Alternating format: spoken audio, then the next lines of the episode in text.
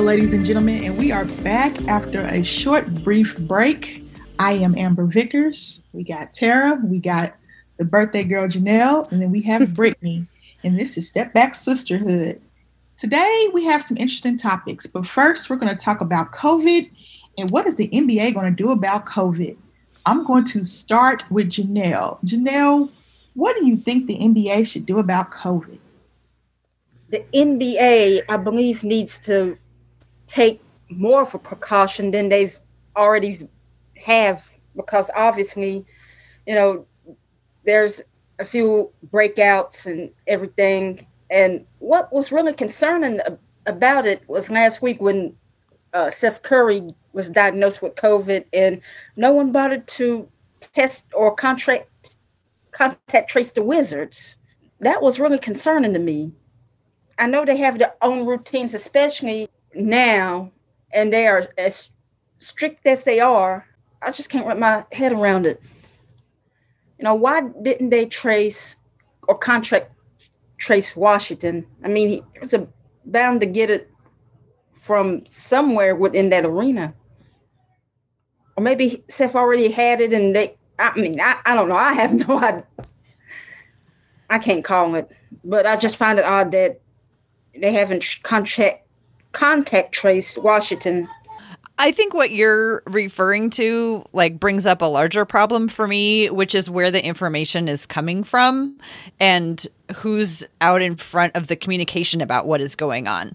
Because it's leaving a lot of us on Twitter to try to figure out what is happening rather than having like one source I mean, right now it's you know Shams and Woj are the people who tell us and reveal when somebody has had a a, um, a a, test and whether or not people are sitting out with protocol. And there's a lot of like new vocabulary words that we're using, like contact tracing, and like I didn't certainly use quarantine in my daily you know vocabulary. There's all this new stuff going on, and I would love to see the NBA being the body that is explaining and breaking this information to clear up some of this confusion that we have. On Twitter, I found something pretty interesting, and this is from Tim Cato from The Athletic. He tweeted the NBA's trigger for self isolation due to close exposure is spending 15 or more minutes within six feet of an individual who tests positive. They say the scenario doesn't happen during games, which is why teams don't have to fully isolate. What do you think about that? I don't think that makes sense at all, especially when, I mean, we see players, you know, especially during later on in the game, uh, you know, trying to defend other players who potentially could be exposed. Um, and maybe they're not necessarily talking, but they're definitely communicating to their team um, d- during defensive and offensive sets. So are they saying, like, oh, no one is talking during the entire game? Um, that folks aren't like sweating? Like, these were the concerns that were happening earlier this season or, you know, earlier last year that caused the league to close the you know to um, stop games for three to four months. I, I am very concerned with how the league is handling this. I you know as soon as i heard about the seth curry situation like a couple of thoughts came to my head is that one, they should have postponed any games associated with the Wizards because the Wizards played the Sixers the night before. Like I could sort of understand not going like all the way back to a week um, for some of these teams because they hadn't played. You know, he only recently got it, although like personally speaking, and I'm just talking about myself, they probably should be going back as far as a week because you could potentially be contagious for um, up to 14 days, um, asymptomatic that is, and then be um, contagious for up to 14 days. But that being said, I can understand them not wanting to go all the way back because that could impact a lot more teams. But at the very minimum, you should include the team that player that the team was on was playing back to back with. And that was very, I feel like that's going to hurt the NBA moving forward. And I, just don't know why they didn't um, think about that at the time. According to Gary Washburn from the Boston Globe, he says that it's uncertain how Jayson Tatum contracted the virus. But according to league research by medical experts, it's nearly impossible to pass the virus during an NBA game because, according to the CDC's website, transmission risk is with an individual who has had close contact within six feet for a total of 15 minutes or more. That still doesn't make any sense. I mean, you again, you got sweat, you you're yelling, spit flying. Yeah, uh, it, breathing it just, hard. I mean, that don't make any sense at all. I it just seems as though the league is trying to force games to be played um, and this may be the board of governors slash the owners of the teams sort of forcing games to be played, even when there is a risk of a player being exposed. Um, like I said again, like the Wizards should definitely had had games postponed.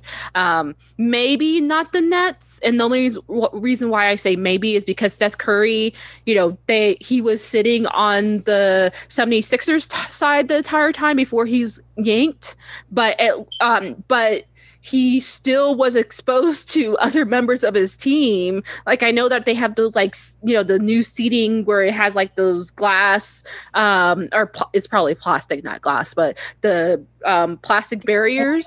Yeah. yeah. But it it just seems as though if t- players are practicing before the game, which I know is happening, I I, I think that they sort of spread out. Um, but if the NBA just wants to be safe. They didn't schedule the back half of the season on purpose. Like postpone games, at least one or two games, figure out if a player or if other players have been infected by COVID and then, you know, move on and then reschedule the games for later on in the season. Like they're essentially going to cause I guess maybe this is another point too is that, you know, the Sixers, once they realized that they were going to be down a ton of players, eight to nine players, they started to essentially lie about people who were hurt or not as a result. Like that, it's starting to snowball what is actually happening, and that's not a good thing moving forward. There's definitely concern about injury for the players who are not sick and when you have to play so many games if if not back to back every other night i mean pretty much every team is either playing every other night they have a back to back or maybe they're super lucky and they have 2 days rests but when you're constantly super short handed and there's no mechanism for you to get extra players for a short time 10 day contract, one day contract, I don't know. Uh, that's something I find concerning as well. I'm just confused. I don't know what the heck is going on, what's left, what's right. I just don't know. Um, it's very weird to see how the NBA handled the bubble and how they're handling this. I know it's two separate types of, you know, situations because the bubble had limited teams and the NBA, you know, has in the regular season, normal regular season has all of its teams. But how can Adam Silver address this issue and please both parties? That's what is probably the biggest concern he's having. Like, how do I not lose too much money, but also keep the player's safety first? And I think that's something he's juggling with because right now it's like, all right, it takes a lot to postpone a game the 76ers started like Tyrese Maxey, Isaiah Joe. Like I watched it because I'm a huge Tyrese Maxey fan, but I'm like, okay, you know, why even play that game against Denver? You know what I mean? Like, why even play it? And Denver looked so uninterested through the first like three and a half quarters. Then they kind of turned it up a little bit. But it's if you're missing the Celtics are missing what nine players today? They would have been missing nine players. Why even play the game? Because the product that you're putting on the court is not something that we want to watch. Honestly, if you don't see Jaylen Brown, Jayson Tatum, you know, you don't want to watch the Celtics. If you don't see Ben Simmons and Joel Embiid, you don't want to watch 76ers. I mean, I'm just being honest. If AD and LeBron are not playing for the Lakers, you're probably not going to watch the Lakers. If Steph and Draymond are not playing for the Warriors, you're not going to want to watch the Warriors. So they're trying to be cautious about the product they put on the floor and national televised games as well, because a lot of these games are on League Pass. People are watching League Pass a lot more now, NBA TV a lot more now. So what happens if you get a good primetime game and it has to be postponed? Do you postpone it if eight or nine players have COVID? and You're not going to see that star power that you want to see and bring in those ratings. It's a lot that plays into this. That's why I'm so like confused. I need clarity. Oh goodness, Yeah. clarity. Yeah, I do too. And I actually had a few suggestions for the league, especially since I don't think we were on the last time that they made this change, but the NBA made a change to their rules and procedures to allow for a reduced contract amount for if a player is signed to a 10 day. So previously they would have to be signed for the veterans minimum, which was $1.6 million. But now that has been reduced to 110,000.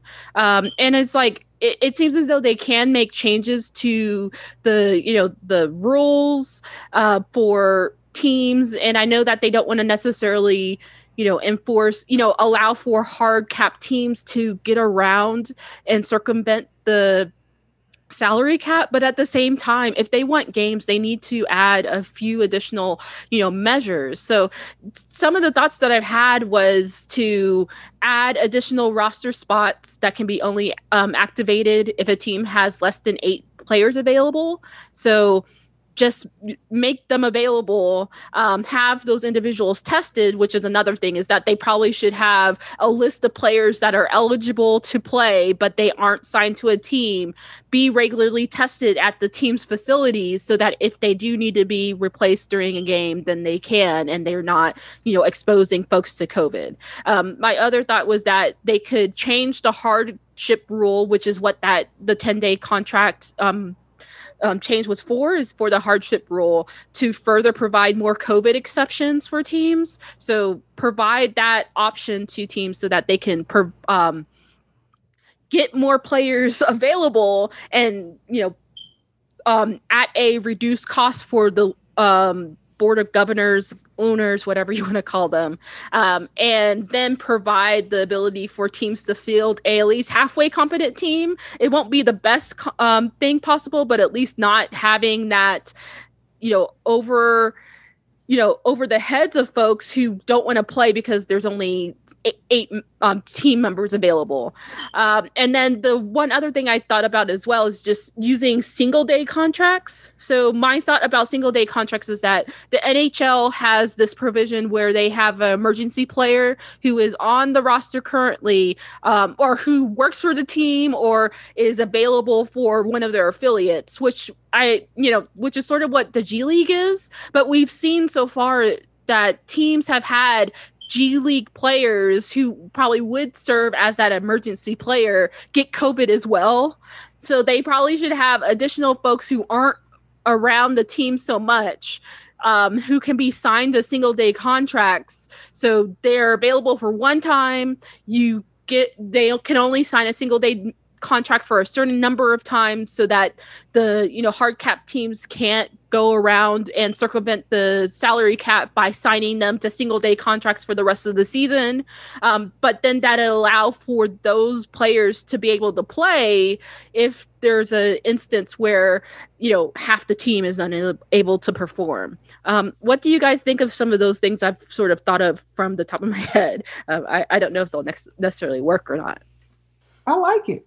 I like it. I like it because it gives guys an opportunity to get out there and showcase their talents. A, and then B, it gives the NBA a backup plan because right now the NBA doesn't even have a backup plan. They're just kind of postponing games.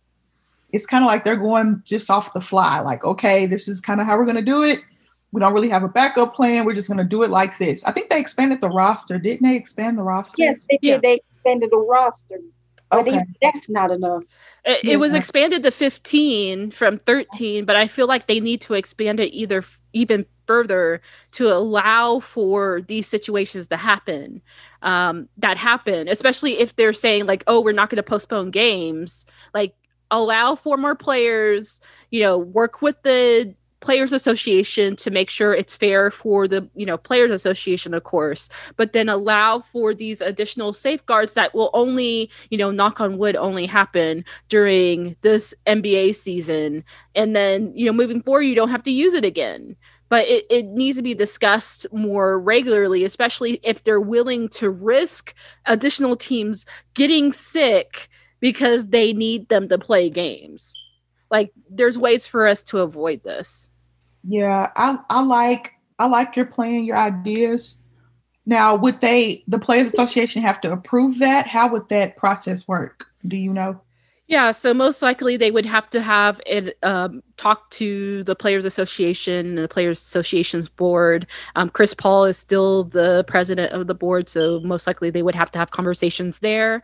Um, but I didn't even see when Bobby Marks made the change to the roster size, um, or Bobby Marks, sorry, he didn't make the change to the roster size. Um, Bobby Marks um, reported about the roster or the changes to the roster size originally, as well as about the change to the um, hardship exception and the contracts for 10 days associated with the hardship ex- exception.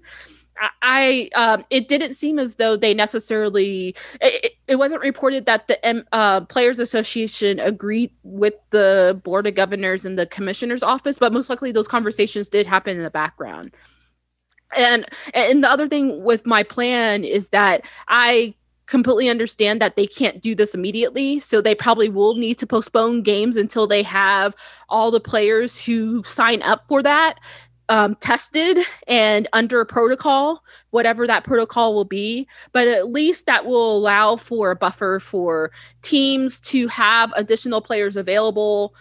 One of the suggestions that Bobby Marks also had about this was they could potentially have players who are zero to three years in the league be available to do the like the single day contract or be available as an emergency starter for teams. So if they're concerned that veteran level players would be used for this and you know they would bring in you know a random um you know person who probably should be signed to a, a, standard contract, they can minimize it to the two way contract folks, which is zero to three year player.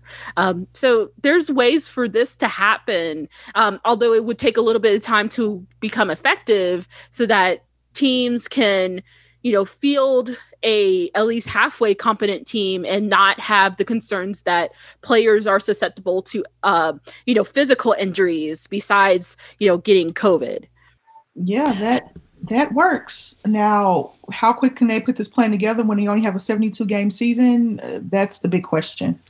Yeah. It seems as though they were able to make that change to the 10 day contract relative, you know, relatively quickly. I mean, honestly, it's only been what the third week of the season. Like we're getting close to the third week of the season at this point and yet they were able to make that change which um, was a pretty substantial change to uh, the rules relatively quickly. Like like i said I, I think it would probably take a little bit of thought. Like there's probably things that i'm keep you know not thinking about when it comes to this process but I feel like they would rather have some sort of backup plan if it's not like my idea, but something like similar or something like, you know, comparable to that than having to postpone games all the time because it seems as though they don't want to postpone games and and then risk players um you know potentially getting hurt.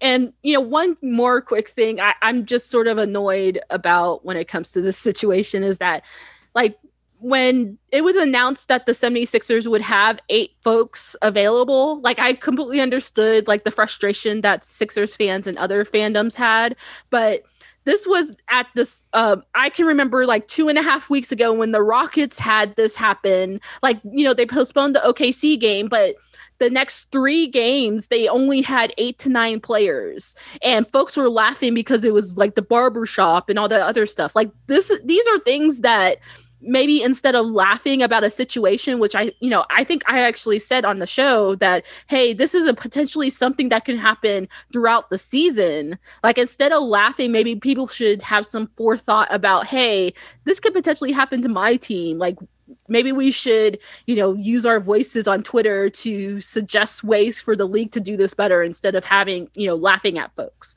But um, that's all i'm going to say about that that's a, a whole nother show for another day. oh, that's a good yeah. idea.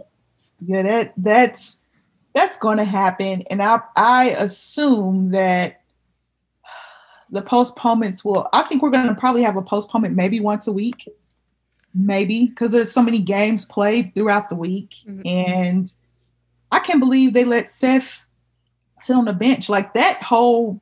Just sit on the bench like wasn't nothing wrong, and then just pull them pull him aside and then tell and then isolate him. Yeah, that's that's weird. That was wild. Yeah, that, that was they should have like if they didn't have all the tests um, available for that night, they should have um, postponed that game until all the tests were available. Like that's a simple thing that they could do that at least would prevent folks from sitting on you know the quote unquote bench is not really a bench anymore but sitting on the sideline potentially exposing other folks to covid. And what was really interesting was kd uh, being in in isolation um you know he had covid before and he he tested negative like three times um during this. But again it goes back to con- contact tracing. Why where was this suspicion you know? You know I, I, don't i don't get it. I don't remember any other net being you know suspected of having covid and, and why would they just single out kd and he tested negative three times. So i i think this again goes back to who's breaking this news and who's in control of the information that's coming out because like so i mean contact tracing is the process of trying to figure out who may have been exposed to the disease. And so just because like you were in a building together doesn't necessarily mean that you had close contact putting you at a very high risk of getting COVID, but you have to do that work to figure it out and then when you you know do find out that you were in that situation that's when you're supposed to quarantine yourself because you too could also be contagious but what happens is somebody just finds out somebody gets pulled. That message goes out through shams, and we're all suddenly trying to figure out like all the health ramifications, and we're trying to figure out like. I just feel like a this is uh, something that we as fans like. We don't know all the nuances to what's happening, and like I, I actually believe that the NBA does have a plan, but I don't know what it is. They haven't assured us what it is. Like I can't imagine that they like started this league without like contingency plans because this league makes so much money and these players and their health is so important. But at the same time, we're running around trying to figure out what it all means when if they just had like, you know, at NBA COVID or something, some kind of a communication plan that was out in front of explaining to us everything that's going on. Like, here's why Seth was allowed to sit in that game without this, you know, second test having come back. Here's why we investigated this whole team who has been around Seth and why we don't feel like any but like these two players need to be quarantined. I just I don't think that they're giving they're explaining enough of what's going on to us. What do you all think about that? And that's that is the most aggravating part. You know, there's a lot of information to take in, and again, fans really don't know. And I think they're really they're concerned about is just watching the games, and you know, don't don't really take in can in account for the pandemic. It's like it's a lack of information, and the information that's out is you know kind of vague like what I just read off of Twitter, I mean, that, that don't make any sense at all. And it's, it's not enough for clarity. And that's what's really aggravating about this whole situation. And I think overall, before we wrap up about this, the NBA needs to have a better communication plan when it comes to this process. It shouldn't just be dropped by Woj and by Shams and by some of the you know news breakers. They should at least re- release some sort of notification to folks saying like hey here's how we determine this. You know if there is a sensitive you know information such as like names they can exclude that. Of course people will probably figure out who it is because there is a substantially less amount of teams than there are in other leagues. But i think other than that the league just needs to communicate it better. And then if there's situations such as what happened with Seth, where they haven't had gotten the test yet, they need to postpone the game at least a few minutes until they figure out who has a positive or negative test, and then pull those players before the games happened. And then it won't risk as much having someone in the game or potentially around the game who has COVID. Um, but I think with that, let's wrap up the COVID conversation for now. Um, it's definitely something that we'll be watching over the next couple of weeks and months as the season progresses. Um, sounds good to folks? Absolutely. Yeah, sounds good to me. Yep. So let's talk about some more, or maybe depending on the team, um, interesting thoughts, which is our initial thoughts about the season so far. I first I want to talk, or I think we should talk about what surprised us about our teams. Uh, Amber, uh, what are your thoughts about the Thunder so far? They're currently playing the Nets, so I'm watching that game, and they're competitive. It's 43 to 49. KD's on the floor, but Kyrie, of course, is out for personal reasons.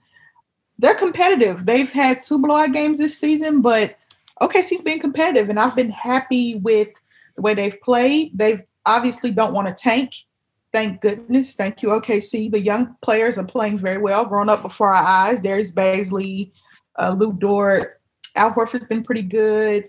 George Hill's been pretty good. People want George Hill in other places. I'm like, no, we want to keep George. Um, you need that veteran kind of sort of leadership in the locker room, even though you have Al Horford. But I like what Mark has done with the lineups. Now, the second unit lineup is tough to watch some nights. Uh, right now, I'm watching them right now uh, Poku is still trying to figure out, you know, the NBA game speed. Hami has up and down days. Uh, Theo Maledon has been playing very well in that second unit. So OKC is coming along. They're they're coming along and they're they're learning as the game goes. Shai and Bays have played very very well for OKC. Right now, OKC is four and four. So they're four and four. And I can't say that I'm mad at that. I thought that it would be a lot worse than it is now, but they could surprise some people and probably make a run for their play-in game. Who knows? But I'm very, very, very happy with the way the young guys have been competing thus far. Tara, how do you feel about Portland? They got a big win last night. I am so excited to see CJ McCollum coming out so hot. He is so deserving of the recognition that he is getting. It has been a long time coming. I'm thrilled that he right now is the third highest scorer. And I know small sample size. Yeah, yeah, yeah, yeah. Um, but currently he's at the uh, third highest scorer in the league. He also has very low turnovers. He's also getting a lot of steals.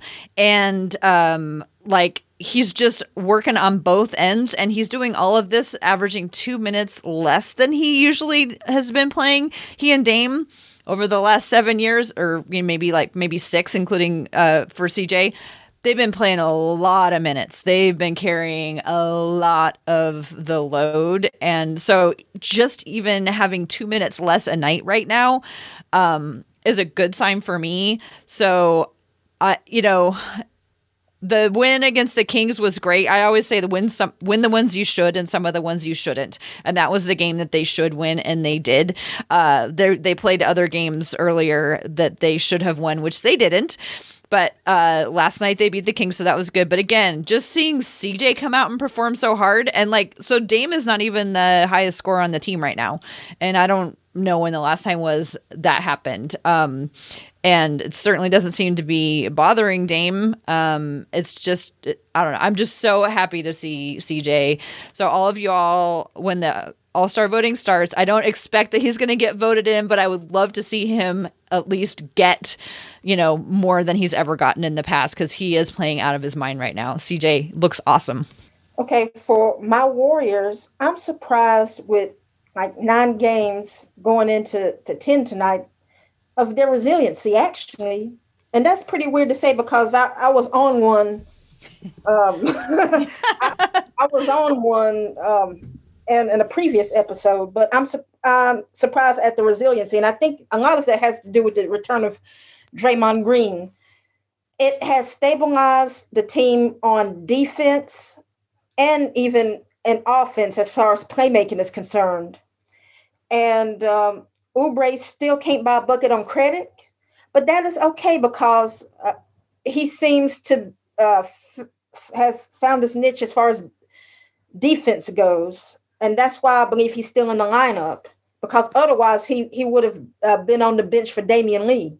As far as Steph goes, he he is he's coming along. He's he has been more aggressive, but that's something that he has to maintain because he is the tone setter for the team, and wherever he goes, the team goes. And just having him to keep being aggressive, that's going to be really interesting to watch. And another thing is interest that will be interesting to watch is again their defense. I mean, it's it's been a lot better than it has been, but just seeing Draymond's presence out there and him coaching and directing, I like to see how far the, they would go. And I was really impressed with the win that they had against the Clippers. They were down by 20 and they could have folded. And I was even expecting them to fold, but they didn't. The bench is the bench has done that and, and Steph also. And you know, I think eventually we'll be okay. How fun was it uh, to watch Steph go off against the Blazers and get his career high? that was really fun. That was that was really fun. And speaking of career highs, uh, I guess we'll touch about Bradley Beal later, but he's been on a tear, but it's all for naught. I there is nothing worse than watching in my mind than watching your star player get 60 points and lose and we had that happen last year against i think it was atlanta where damian got like 61 points and it was just like this sucks so bad. You know, I'm glad Steph got the win. I mean, I'm not glad that he beat the Trailblazers, but I'm glad that, you know, his effort was was in a win and I've you know, as a Trailblazer fan, it was painful to watch them lose, but it was also exciting to see what you've been saying for a long time, which is that Steph just seems to go off. And watching him just go off from the beginning was like, yeah, dude, that's your game. and that's what that's what really aggravates me sometimes about how Steph does. I mean, I know he want to get everybody involved, but it's like he he is not aware of the you know the moment, or he's trying to pick and choose on when to do that. But sometimes you can't do that because that'll cost your team. But that's that's just how I see it, though.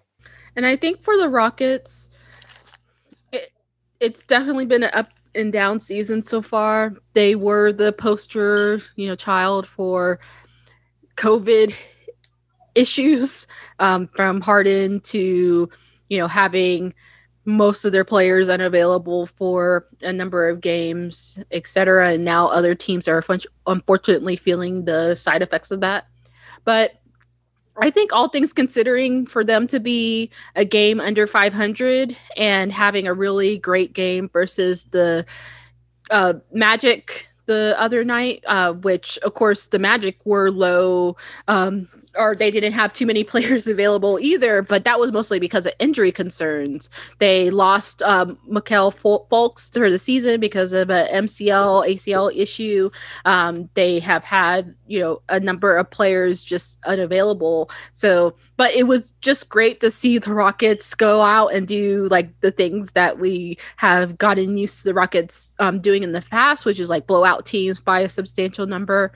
And it's been good to see that the ball is one moving. Like for the first time, I think uh actually I did the, the look I looked it up and it was like the first time in like more than a decade at this point that the Rockets had 35 assists for a game. Um, that was the other night versus the Magic. And there's been a few times this season that they've had over 30 assists. So it's it's a little bit of a different look, of course, since they do have a new coach and Stephen Silas. I really enjoy Coach Silas, and he's been incredible from both a PR perspective and on court, even through some of the losses. And I think tonight versus the Lakers, it'd be interesting to see how they play, especially, I, I, guess, AD maybe sitting. I think that's the latest thing, but LeBron's definitely playing. So we'll see how it goes. After all of the stuff that's been reported about Harden and his situation in Houston. Do you think he'll stay a bit, you know, as he continue to play with the team and get that camaraderie and that chemistry? Do you think he'll stay? Like, you know, he wants to stay. I, I don't know, but I, I think there's two positive things that have happened. So one, he said yesterday during their um, they had a pref- press conference after their um, practice. He said that this team could put um, this team could potentially be special. Like we could potentially be special was the quote. I think that's positive that he's using we for um, describing the team versus you know sort of using like them or they. Um, and I think the other th- thing too, I made a tweet on uh, on Twitter saying that it's been 16 days since we've heard a rumor about him adding a um, team to his list of teams he wants to be traded to. Uh, I mean, it's sort of a joke, but it, it really isn't we've had you know there's been folks discussing like where he should go and um, he's being selfish and all that other stuff but there haven't been those leaks from you know inside sources whoever they are when it comes to the situation for more than two weeks at this point so i, I don't want to necessarily say he won't be traded I, I i think that it could happen and quite frankly uh, I I'm not worrying about that so much. I'm just worrying about what's happening today and how, you know, the team has a potential to be good. But at the same time, I'm not, um, you know, I'm not naive that it couldn't happen. I- am just happy that they're at least having those conversations in the background and not be, it's not being leaked all over the place and that we're not having to discuss it all the time. And ostensibly, it could be that they, if they do part, you know, it could be on better terms than, you know, the mess that it was a couple weeks ago or a month ago. Uh, you know, like kind of like with Anthony Davis when everything was like everybody was so fraught at the beginning of that and then things calmed down and then the teams were actually able to do their work of trying to you know figure out what a good and fair trade was. Yeah. And when it came to anthony davis it took six months for him to be traded at the end of the season. Like i can see that happening again with harden if that does happen. But I feel as though, like outside of the Sixers, but the Sixers are playing pretty well, you know, until the COVID stuff has happened. They were what seven and two or seven? They're seven and three now, something like that. seven the, right now, I believe. Yeah. Um, but they have had a really good season so far, and that's even without Harden. So, and I think that was the best quote unquote fit for him that would allow for you know good pieces to be moved to the Rockets. The rest of the you know teams, such as the Nets, who lost Spencer Dinwiddie for the season, which is really unfortunate, but he would have been potentially part of the package, and they didn't really have a good package anyway. And a few other teams that he put on his list, um, or at least according to rumors, they didn't really have what the Rockets would like. And it would most likely take a third team to get involved with that.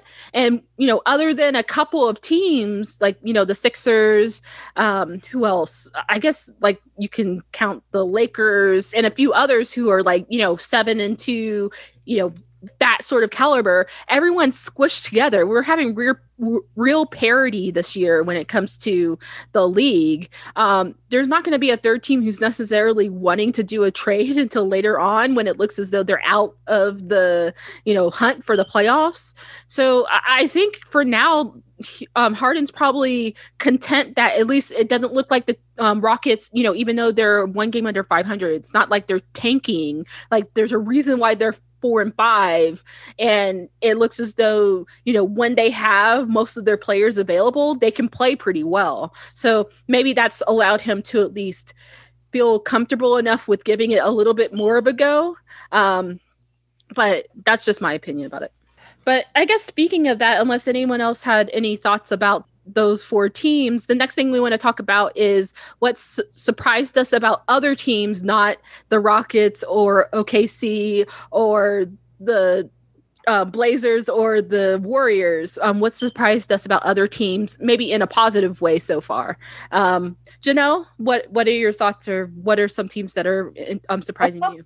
teams that's been surprising to me are the Hawks, the Hornets, and the Knicks. I'll I'll go with the Hornets first. Um, they are playing pretty well. LaMelo Ball is going to be special, and I believe that you know he should be starting. I mean, last night he had a triple triple double, and you know it seems like he has been learning the game and really been progressing ahead of schedule. I mean, I get you know the, trying to develop him and all of that, but I believe he should start alongside Terry Rozier and just see how that would look and see how the pace of, of their game would change. You know, I, I find that fascinating. The Hornets are actually fun to watch, other than um, watching them for their broadcast team.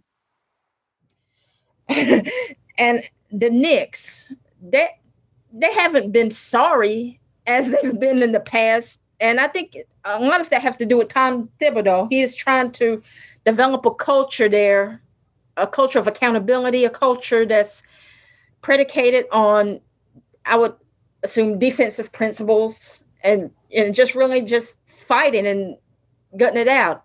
I'm really interested to see if this can sustain or you should take this small sample size with a grain of salt. And with the Hawks, I mean, they came out blazing uh, during the first few games, and now the reports out with John Collins and uh, Trae Young. I'm interested to see how they would, you know, manage during the season. And with a couple of games, I think Trae is taking it to heart, and he's not really playing like himself. You know, he had a couple of games with like only one game he had like seven, and, and last game he had was like what 14 or 15 points. I'm not, I can't really remember, but I'm just curious to know if he's doing that on purpose. I did not read the i'm totally guilty of the thing that i always um, complain about in that i saw the headline but didn't read into what's going on between Trae Young and John Collins, but it shocked me to find out that there was um, some kind of tension on that team because that team had has come out playing so strong. Um, like, does anybody else have any thoughts on that? You brought it up, Janelle. Did I mean? And you're thinking that maybe Trae is uh, reacting to it. Really what else do we know? What I do, uh, I guess not much because I know what I do know is that, you know, they have signed Rajon Rondo for a reason. He you could you could say that he has declined totally or or whatever the case may be, but the main reason why they brought Rajon in, in my opinion, is that for leadership. I mean, R- Rajon Rondo has been there, you know, and he's sort of like a mentor to Trae. And I'm wondering, what is he doing? Is he doing anything at all to kind of quell the tensions down. This this is a young team, and he's one of the more proven vets. What is he doing? What can he do? When you have a um, young superstar like Trae, and the pressures around him trying to be the leader, and also, you know, kind of feeling himself as far as stardom goes, what can he possibly say? So there was actually two things I saw in that article. One was that John Collins felt like he wasn't getting the ball enough and he didn't feel like he was a good fit.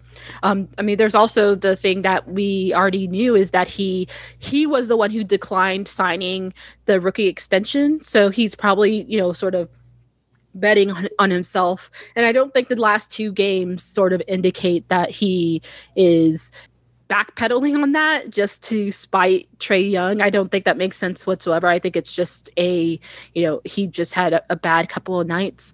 Um, my main concern is that I think with Rondo, the last, you know, season or two, he's definitely gotten back to getting a good reputation when it comes to teams. Um, and I think that's well deserved. But I can still remember that he's had a not good experience when it comes to teams that aren't necessarily in the playoff hunt or at least not in the championship hunt. The Mavericks are the biggest example, and it seems as though he can, and I don't know if he is, and I'm not watching all of their games, but he can seem to rub the wrong way with certain players if they don't necessarily match his intention or it, his um, intensiveness or whatever you want to define it as. So I, I, don't know when it comes to Rondo. I'm just speculating, but he can be sort of hot and cold when it comes to certain teams and his leadership style, and w- that's probably something to watch as we're moving forward. Absolutely, absolutely. I think Rondo's out right now with an injury. I think I'm thinking right. Um, because he hadn't played, he hasn't played in in a while. So I think he's out with the injury right now. But I loved Rondo. That move for him from LA to Atlanta just to help that young guard out. I mean, John Collins is going to be who he is, but I just want to see the development of Trae Young. And he can't let what one person says about him affect his game only 72 games. A lot of people have high expectations for Atlanta. And I like Coach Pierce a lot. I like that roster a lot. They don't play much defense, but in the NBA, who does these days? Because it's so catered towards the offense anyway. And they're fun to watch. Like the Hornets, them and the Hornets the other day was fun to watch. I watched a little bit of their game. That was fun. You know, to see LaMelo and, and Trae Young go at it. That was fun. And both of those players showing respect for one another after the game. I enjoy seeing these young, fun teams play. You're going to get these older veteran teams, Lakers, Clippers, um, teams like that. But I like the young teams. I like the young guns. I want to see what the future of the NBA looks like. And I think they should get more televised games.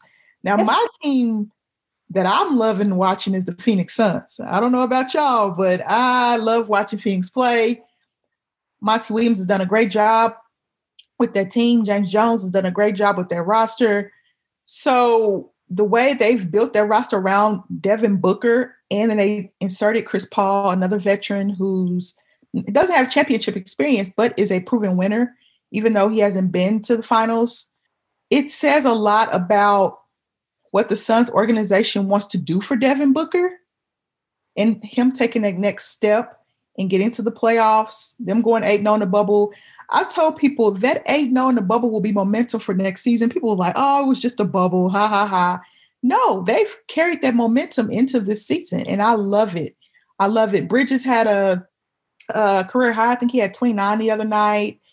Um, I'm waiting for DeAndre Ayton to kind of come around a little bit more, but Cam Johnson's playing well. Cameron Payne is playing well. Devin Booker is being Devin Booker. They have those pieces there in Phoenix. They really do number two in the West right now, I think, because they lost the other day and they won the other night. So they're number two in the West right now, I think, behind the Lakers. Clippers beat the Bulls today. So those are your top three teams in the West the Lakers, Clippers, and Suns. Denver has disappointed me. Sometimes they show up, sometimes they don't. I don't know what's going on with Denver. I knew Jamal Murray couldn't stay that hot outside the bubble. Like I knew that wasn't going to happen. But where is Denver? I just I don't trust Denver. I've said that before, but I was expecting more from Denver, even though I thought they took a step back when they lost Grant and he's averaging 24 points again right now for Detroit. I really want to see more from Denver. I really do. Utah is what it is. They paid a man that only plays defense $205 million.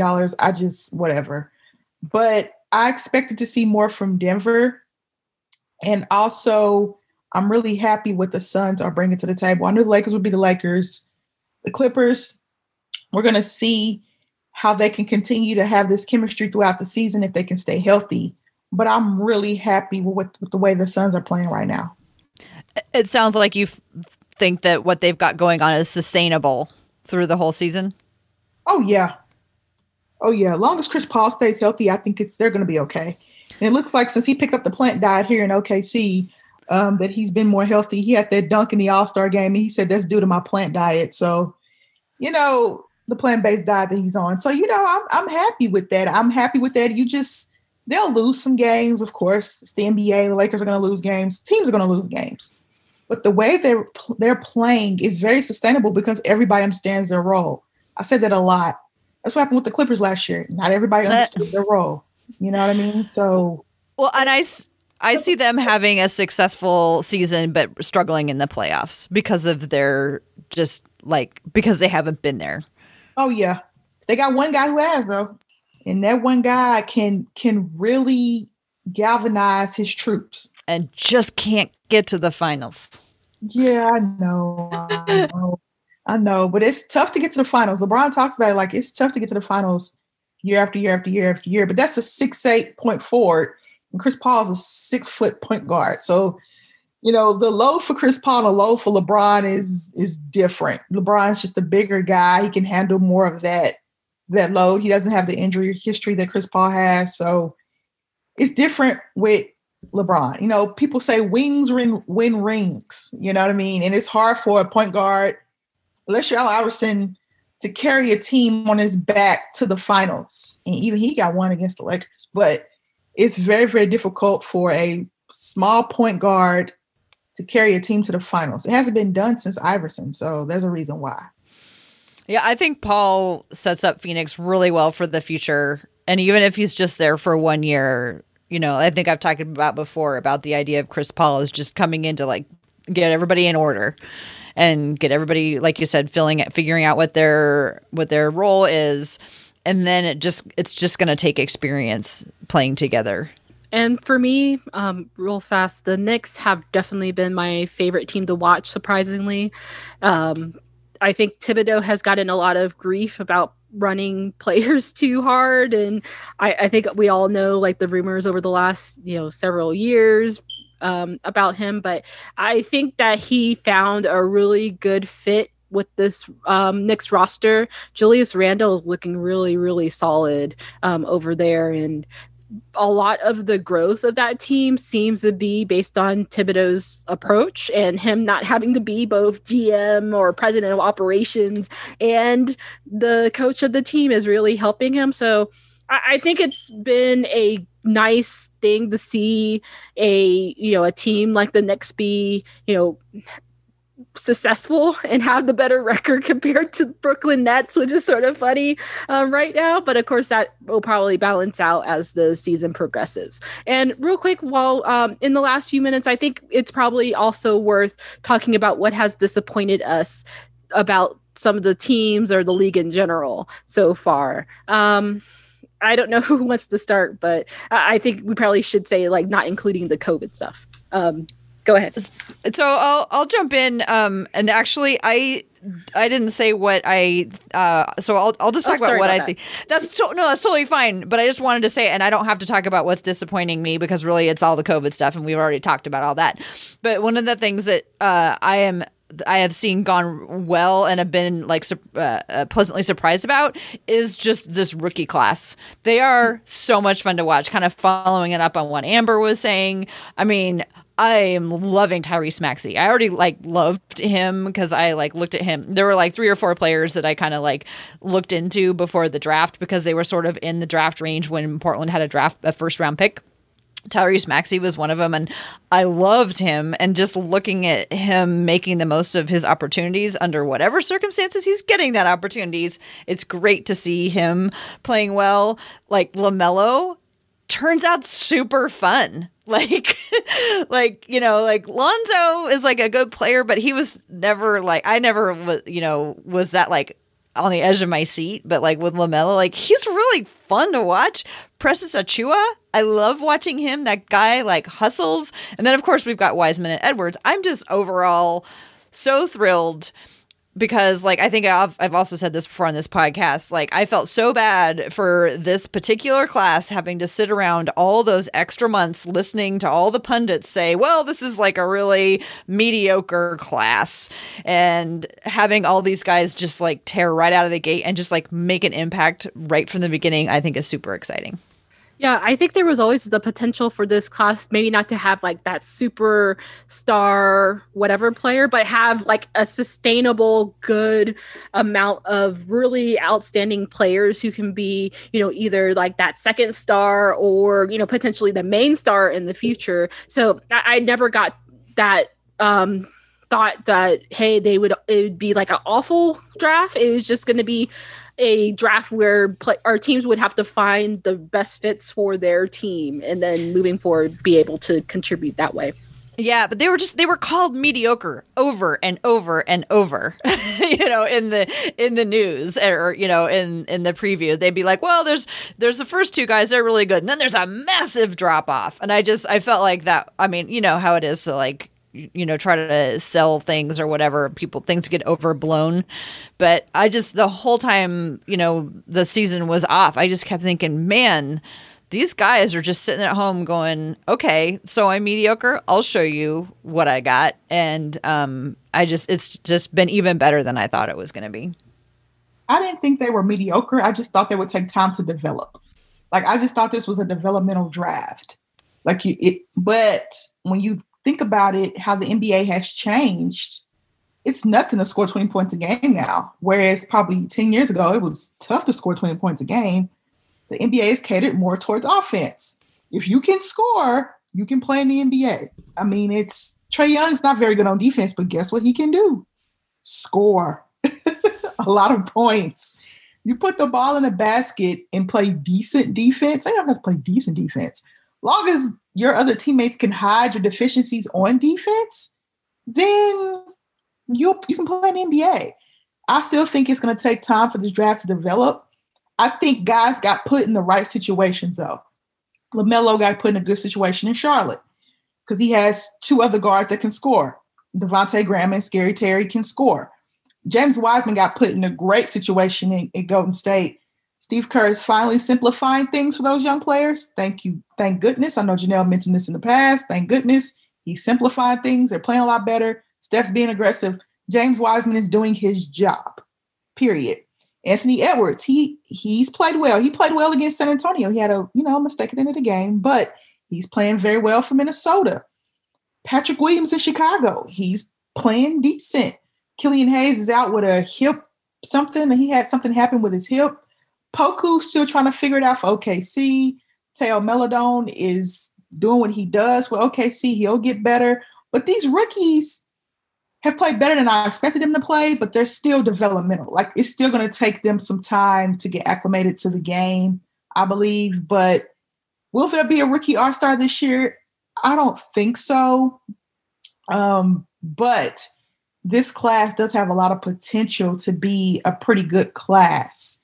So I'm very impressed with the way the young guys have played thus far. They've actually surprised me in the way they played thus far with no mini, no camp, pretty much no camp no summer league, and they've just jumped right in and played pretty well so far. I, I enjoy watching the young guys play. I really do. I'll watch the young guys play.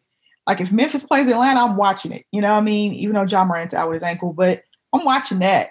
You know, because it's it's the future of the NBA. These are the few. This is the future of the NBA. I like watching those veteran guys play, but I love watching that young energy run up and down the floor. Yeah. And I guess the other thing too when it comes to the success and i think it's definitely based on their you know them getting you know on the court and starting out gangbusters more or less but the other thing too is that there isn't really much tape for most of the guys other than the international players and some of the international players didn't have much tape either because of the fact there wasn't the ncaa tournament a lot of their games during that last season were you know postponed or canceled because of covid there wasn't a lot of visibility where folks would usually be able to say, oh, this player is decent, even if it was a bad thought. And there wasn't the ability for you know one person to stand out because of an outstanding um, tournament season. So when it comes to that I, I feel as though that's maybe why a lot of folks said it was mediocre because quite frankly no one was able to see it unless they were scouting the you know they were a scout and were being sent to some of those um, players and teams um, that they were on you know years before. And maybe that's why that has allowed for the drafting and also the players that were signed as um, you know non-drafted free agents to really sh- shine and show the success of the um, scouting units across the league because they essentially were able to take what was available and find the best fits for them. So maybe that's a positive for the nba is that the scouting departments and the um, front offices across the league are actually showing success even through a very difficult time, which was the um, you know pandemic season. Um, but we'll see as the season goes on. One thing, a couple of things that disappointed me about the season so far is the up and down nature of the Clippers. I mean, the other night they had a 20 point lead against the Warriors and they just fell apart. Uh, Kawhi Leonard isn't playing as great as he usually does. Um, and, you know, they've been having issues as far as chemistry goes and even leadership. And I, I keep going back to leadership because, you know, there's so many ways to be a leader. And it's not necessarily production. You know, I know that's leading by example, but being vocal, you know, communicating, that's what matters, especially like when you are playing defenses and you know, and it's time like if it's time for you to rotate or switch on to someone else and you know you miss that assignment and just everything just go falls apart. You know, you have to be able to communicate, and people have to be able to, to take the communication and even the criticism. And for the Clippers, you know, I don't I don't really see that. And another thing that's surprising about them is the play of Paul George. I mean, you know, he has been getting a lot of flack for the implosion that they've had in, in the bubble, but he's really taken it personally and you know, has really been studying their offense. I know Lue have some kinks to work out, but even though it's been surprising, I think they'll be fine eventually because you know we still have at least 10 more games to see who these teams really are. I mean, we're only 10 games in. I know you we have mentioned the future of the league, and I want to touch in on that and, and what's it's not really surprising, but it's exciting to watch how teams develop. A lot of fans have forgotten how teams really develop. They develop organically.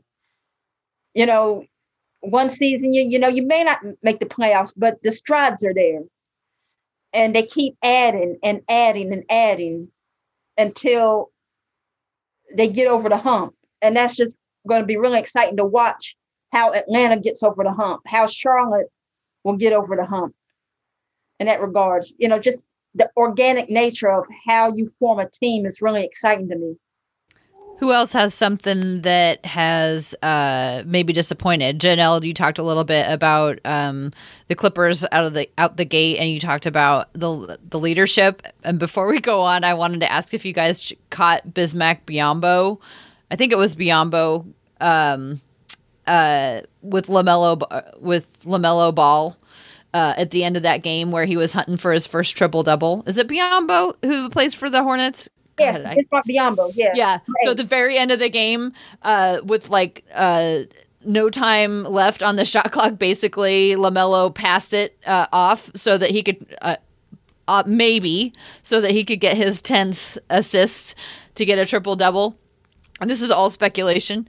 Um, and then at the end of the game, after the game was over and they ended up getting the win, like LaMelo Ball was like all excited. He was going out and high fiving everyone, and he got a look from Bismack Biyombo that looked like it shook LaMelo to his tennis shoes. I didn't see that. I didn't see. Well, and it reminded me like uh, it's kind of like that whole like young guys and the older guys, and I, I really do like too how the young how the older guys are embracing this younger generation, and it reminded me of like Damian Lillard's first game in the NBA at the end of a game where they were, I think, if I'm remembering this correctly, because it was a long time ago, um, the Blazers, I believe, were blowing out somebody or they were like way behind. But basically, the game was over, and Damian Lillard went and dunked. And he was told under no uncertain terms by the people who were on the court, "We do not do that in the NBA." And so this whole interaction between Lamelo uh, reminded me of that. And that dunk, Lillard's dunk, reminded me of Jordan Bell when he did that uh, toss off the glass against Dallas a couple years back. I, I think it was David West that got on him about that and he was in Steve Kerr's doghouse for a long time for that. So I think it's really interesting to learn more about the unwritten rules of the game. No, I agree. Yeah. I think that could be an entire show of those like unwritten slash unspoken rules that only come up on occasion um, because of someone doing a faux pas. Um, but we can definitely talk that about that another time.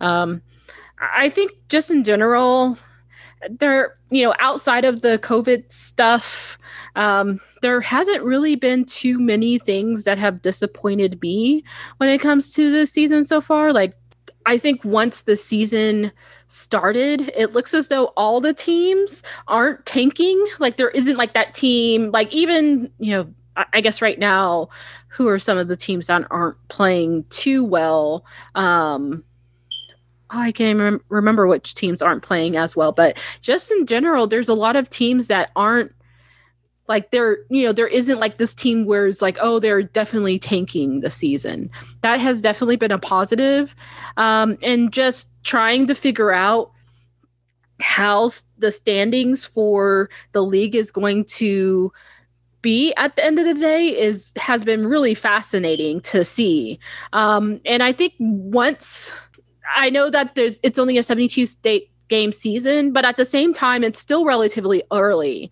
Um, we know that at this point, you know, there's only a few teams who have played their 10th game so far. And yes, sure, we're, you know, almost a tenth of a se- of the season in, but at the same time, there's a lot of room for folks to, you know, teams to gel, for teams to you know, sort of drop out of the race and get back into the race. So it, it's fun to see how things are going so far, and hopefully we'll continue to see, you know, pretty good play during the season. Um, I, I, guess maybe the one thing that has been disappointing is the amount of blowouts there's been. It's been sort of like unusually um, amount of blowouts, and it's from like teams we wouldn't expect. Like, of course, we know about the Clippers and that 50 one game or 51 point loss that they had versus the Mavs. But then the next night they'll go and beat someone else by like 20, 25 points. So seeing stuff like that has been really fascinating. I I wonder if that will continue to progress as the season goes, and maybe that happened because of like COVID, you know, protocol stuff. But just in general, like the amount of blowouts across the board has been a fascinating subject to watch. Dame had a theory about the blowouts. He thinks that it's because there's, you know, the lack of fans have been one reason behind it. And it's fascinating because, you know, you really don't believe that players, because they're professional, you know, they this is what they do, this is what they love to do, you know, really feed off of that energy. And it's a difference. I know it feels weird not having the the roar, and they even know that whatever noise that they have in the arenas is artificial and it's not the same. It's just really interesting how that affects uh, certain teams. Do you think you have anybody on your team who's specifically uh, uh, affected by that? Who me? Yeah, or anybody. They, they, they saying that Oubre is affected by it you know, I guess he's one of those high energy guys that really f- needs that energy to get himself going. Yeah. But the only thing that he could do is stop trying to be Clay and play his game. He he is not a spot up kid because he can't shoot. He's he's he's better off slashing, you know, and hustling on defense. And I don't think that's necessarily fair that to say that he can't shoot because he was shooting 40 plus percent the last few, you know, couple of seasons. I, I think it's probably worth giving him a little bit of a break since he is still. Yeah, I know that um, Kerr has reduced the uh, playbook after trying to infuse the previous style. So that may allow for Oubre and some of the other folks to sort of get used to a more reduced playbook but in general i feel like with when it comes to all the teams and if they're getting you know momentum based on the crowd or not. I mean overall they're human. So everyone has things that allow them to be successful and not be successful. And we also just don't know what's happening with them individually. Like they're a part of the co- you know the covid and the pandemic as well. Um we we just don't know. So I- i've been sort of taking everything as like it seems as though all these guys are trying as hard as they can and will continue con- continue to see these teams gel and these players you know hopefully find their ry- rhythm as the season progresses and it's only like you know 7 to 10 games in we'll see what happens after that Amber, do you think there's anybody on your team that's particularly affected by lack of fans? Uh, Yours are all so young on your team on the, on the young. They just Thunder. want to play basketball. Like my OKC Thunder just want to play basketball. Like I think the young guys are just itching to play. George Hill's a vet. He's been there, done that. Al Horford's a vet. He's been there, done that. They just want to go out there and play. Right now, we're tied with the Nets in the third quarter, 74 to 74. So we're we're doing good. OKC's doing good. So I think they just want to play and have fun. Mhm. I think it's the older players that are more affected than the younger players. The young players just say, "Hey, Oh, I Thunder- play to the NBA. I want to have fun." And I, love, I love it. I was going to say that um, I think I do think that uh, Portland's Jusuf Nurkic is really missing the fans. That's total pure speculation, but he's a guy who thrives off of the crowd, and um, I I think it's hard for. I do think that maybe it is the older guys who are more used to it, like you were saying, Amber. Um, but I just I don't know. I, I, the, a lot about the season just kind of makes me sad in general because I think about you know what the players are missing because they can't go out in the different um, you know cities that they visit, and um, you know I think about how it's hard for us, and it's got to be just as hard for them, and so I just I can't wait till it's over, but I know it's a long ways away. I've thoroughly enjoyed this conversation, ladies, about COVID and about our teams and surprises and disappointments. This season will bring a lot. It will bring a lot of uncertainty. Will the NBA adjust its COVID rules? How do the players feel? How do fans feel? What kind of impact does social media have on the NBA's decisions? I think we should discuss that probably in another show because I really think the social media has a huge impact on the way the NBA is ran these days. I mean, we wanted games before Christmas or on Christmas Day. We got games three days before Christmas. I mean, the social media push is beautiful, ladies. And I really appreciate everyone's conversation, everyone's thoughts. Brittany, you're so well thought out when you talk about the rules and the rule book. You know that so well. I just really know the X's and O's. So everybody brings something a little bit different um, to the conversation. So we appreciate all you guys for listening. For Amber, Tara, Janelle, and Brittany, we are signing off and we will see you guys next week. I think, right, ladies? Next week? Yep. Yep. Yes. Okay. And this is another episode of Step Back Sisterhood.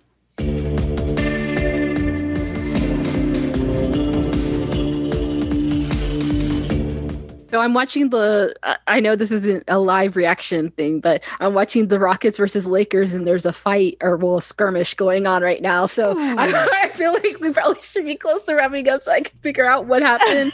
um, but um, Amber, sorry about that. Continue on if you had. Oh, no, you're fine. You're fine. I just said OKC is tied with Kevin Durant. just hit a big No, one they jump. took the lead. Huh? They took the lead 79 to 76. Oh wow. Yeah, I think this season's just going to be very intriguing and we'll have another check-in in the next couple of weeks to discuss some of the na- latest things and hopefully we won't have to have as much of a conversation about COVID. Yeah, does anyone else have anything else to talk about before we wrap up? I just love the way OKC is playing. Thunder up. I think we got to go check out that fight.